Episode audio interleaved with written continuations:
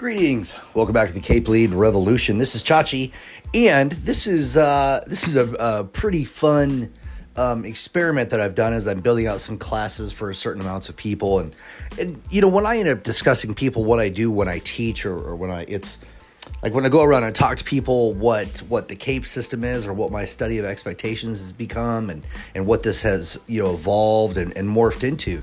At the end of the day, I guess I train people on communication you, you know, for me, it's been I train people on humanity, right, and how to be better humans. But how do I go about doing that? Is through our understanding of communication. And then why do I do that? Is because we're just so imperfect with it. And, and you've probably heard me say this on previous podcasts is when I think of us communicating, I tend to think in terms of like we just throw words at each other like if we have a whole bunch of words just sitting around in a bucket, we, we're going to communicate with somebody, we, we just put our hand in, we grab a handful of words, and we just throw them at somebody. And that's how we do our communication. We throw words via text, we throw words uh, via email.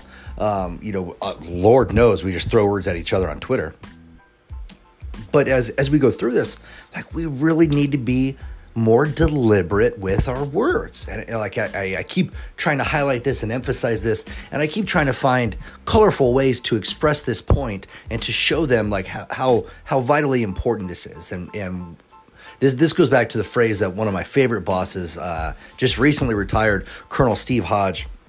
It's just super simple. He's like, Chachi, words is important.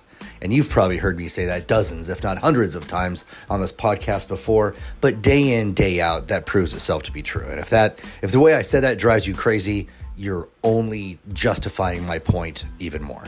So so this this, you know, entitled, you know, words is important is is probably a carry on over of a, you know, kind of an amalgamation of a couple podcasts I've done before, but you know, it, it really number one, it really takes a relook. Uh, number two, I've got a couple different examples, and then number three, I, I, saw something on social media the other day that just cracked me up. Which again, which I hadn't heard up until like the last month or so, and then I kept seeing it time and time again, and just seemed like that was the universe telling me that I needed to do a podcast about it.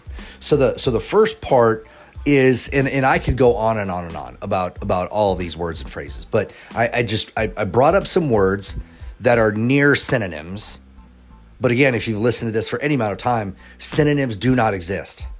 Absolutely do not exist. If two words meant the same thing, there would only be one damn word for it, right? Because, you know, the way that they, they describe probably the same thing, but more than likely they describe it to different levels.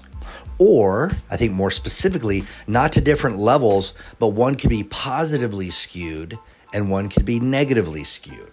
So, one of one of my uh, primary examples of that is enemy versus opponent right? If if you're getting in in the ring and you're doing MMA whether you're Muay Thai whether you're boxer jiu-jitsu anything the person uh, across the ring or octagon from you right are they your enemy or are they your opponent and the reason I, I start with this one is because depending on, on your understanding or depending on the context, this could be used right in in, a, in various levels of understanding or one of these could be more positively or negatively skewed depending on your interpretation but the problem with human communication is you don't get to dictate how I determine these words are going to be used. You don't get to determine the value system that I apply in understanding these words.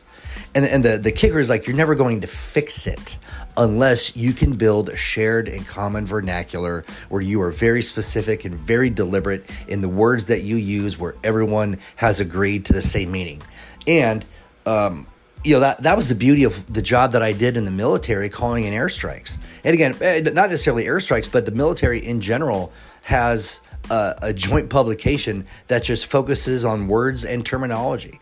And we have these things like pro words, and these pro words are simple words that that we can say with exact meaning. And the example that I've used in my podcast before is you know there are three different ways and especially in, in, in my realm for calling in airstrikes there's there's three different ways of saying i see it but the it varies in all three of these words so if we want to say, I see the thing, I see more deliberately or specifically, I see the specified reference point, we say contact.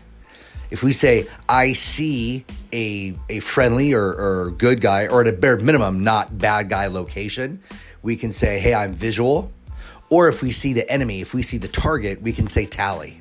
So contact, visual, tally are three different ways of saying I see it, but very specific, very deliberate, used for, for the right sense right? And uh, so like if, if a pilot's coming in and he's he's he's getting getting ready to uh, to drop the bombs, and he's like boom, he's like I am visual target, like ooh that that just makes me feel bad because visual is meant to to identify friendly lo- lo- locations. And so so that in and of itself that word used in a bad phrase stops the conversation. Like we will abort that run. We will come back around have them reset. But again just to make sure we're, we're absolutely deliberate with our words. And again the deliberate nature is what i want us to focus on. And again if there's any confusion if there's any assumption if there's any ish to any of this this is where where things get screwed up you know, one of the examples that I use in, in my teaching is a clip from the movie The Breakup. And there's there's a very, very famous clip where Jennifer Aniston and Vince Vaughn are fighting about family.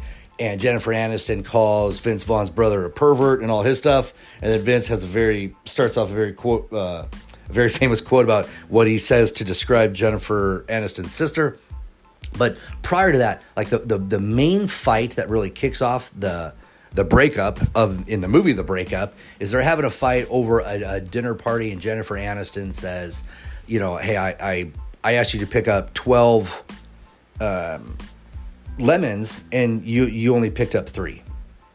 And you know I, I would say that jennifer aniston is absolutely more right than wrong you know but but she she she put that together. And again like he probably heard a lot. He didn't know that she would need specifically 12 lemons. Like there's no reason uh, for really anybody to need 12 lemons of anything unless you're making lemonade, and that's probably not the case. So I could understand where he would incorrectly so assume something different like hey she just needs a bunch of lemons and maybe the bunch meant meant three to him there right but but in in one of those those fights are they're having that fight and and Vince Vaughn says he's like he's like you are acting crazy. She's like, do not call me crazy. He said, I didn't call you crazy. I just said you were acting crazy.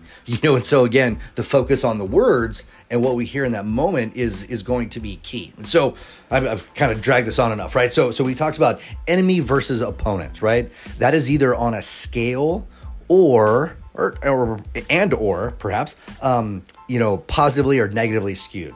How about this, right? Right? You can you can deserve something or you can earn something in either way, it's something that that you feel kind of entitled to, or it's something that you feel is you know air quotes owed to you, or at least coming to you, right? But the, whether you deserve it or whether you have earned it changes the understanding of that drastically. The same thing for this. I was there was a, another video on social media talking about you know uh, you know how men chase women, you know things of that nature. Like you know older men don't like to to to chase women. And the conversation I had with with my wife was like like you know it wasn't necessarily a chase, it was a hunt. But again, those words describe roughly the same thing where you're going after something but you're going about it two different ways right? Rather than you know just chasing and blindly going after something or hunting being probably more strategic and more deliberate with your actions and what you're going to do in that that circumstance.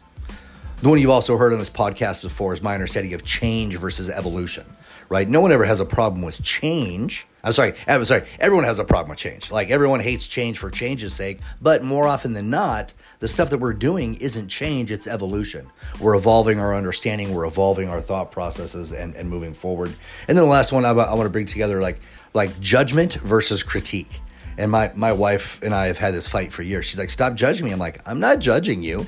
I'm merely critiquing you. She's like, it's the same thing. Like, no, it's not the same thing. Like, a critique is, hey, you're doing that wrong. And judgment is, hey, you're doing that wrong because you're a moron. You know, and, and again, admittedly, sometimes my delivery leaves a lot to be desired. I will freely admit that, right? But again, I, am I'm, I'm not I'm not judging her for it, other than it was bad uh, and or could could have done better, and just wanting to have a conversation about it. So so you know in those examples like the five different pairings of words that, that i just went through I, I, think it's important for us to, to sit back and, and and again these are just simple common things that we probably don't think about but in a leadership sense leadership sense where we're trying to cultivate this feeling of leadership right? We really have to be deliberate with our words. We really have to make sure that we're speaking with the right words, or at a bare minimum, avoid speaking with the wrong words.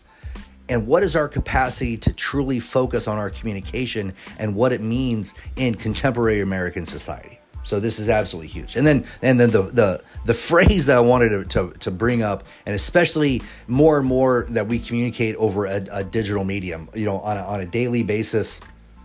I communicate uh, people via text message, uh, via WhatsApp, Facebook Messenger, Instagram Messenger, email, uh, three different emails that that I have, and then also uh, Slack. And so, I mean, that's probably over uh, nearly a dozen uh, you know, different communication mechanisms that I use on a daily basis. And when we communicate this way, and you've you've heard me reference this before, is it's funny, you know, when you watch the movie Hitch, um, starring Will Smith, you know, he starts off, he says, 60% of all human communication uh, is nonverbals, meaning body language, then 30% is tone. And what he says is, he's like, so 90% of what you're saying isn't coming out of your mouth.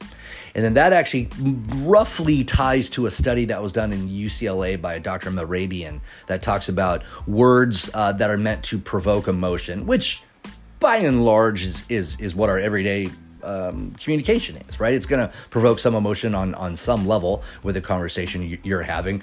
But those numbers are a little bit skewed, and, and it's actually a little bit worse. It's 55, 38, 7.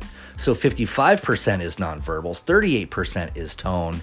So 7% um, are are the, the, actual words, and so that that may be a little bit shocking to you, and and like wow, okay, that's those are those are interesting numbers. But what if I were to tell you that exact same thing in a different way? Meaning this: if you are sending a text, if you are sending an email, you are only communicating at seven percent capacity.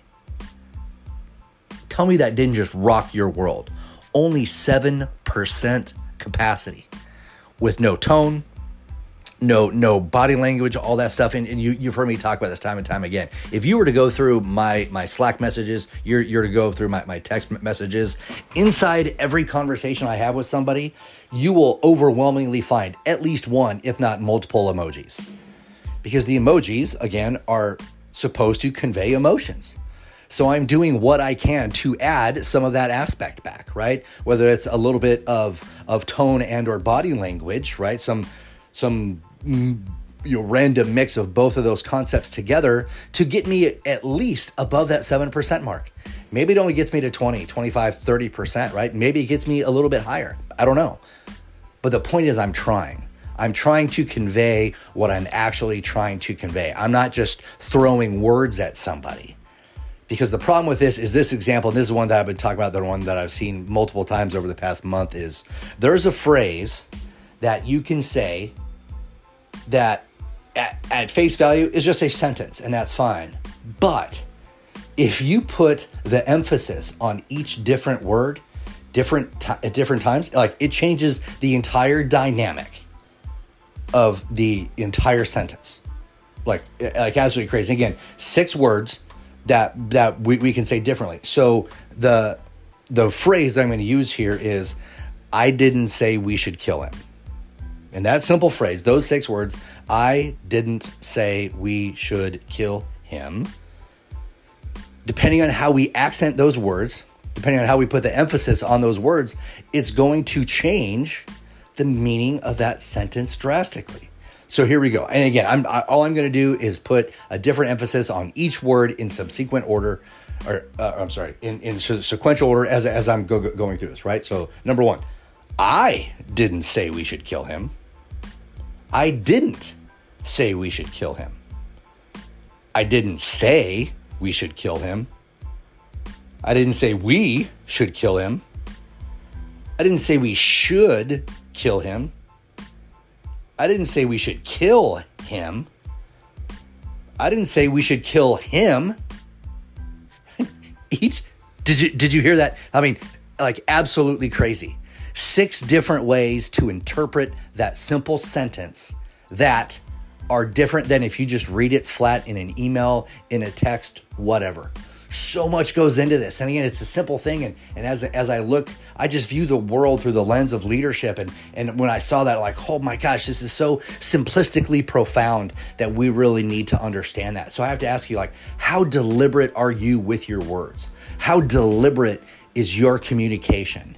What is your emotional intelligence factor where you can sit back and, and, maybe reconcile for yourself hey, I didn't communicate to the level that I did, or even if I said exactly what I think I said, maybe I didn't say it the way I thought I said it, because that's going to change how it's heard or in, in, interpreted and or how about this? It just you know me giving you those six different ways uh, for me to say that sentence i don't get to control how you hear that sentence right? You may hear it with a different inflection, and there's there's studies, you know, uh, you know, hugely out there that just because I said something doesn't mean you heard exactly that because you're distracted or you're focusing on something different. Again, a myriad of reasons why human communication goes awry on our daily basis.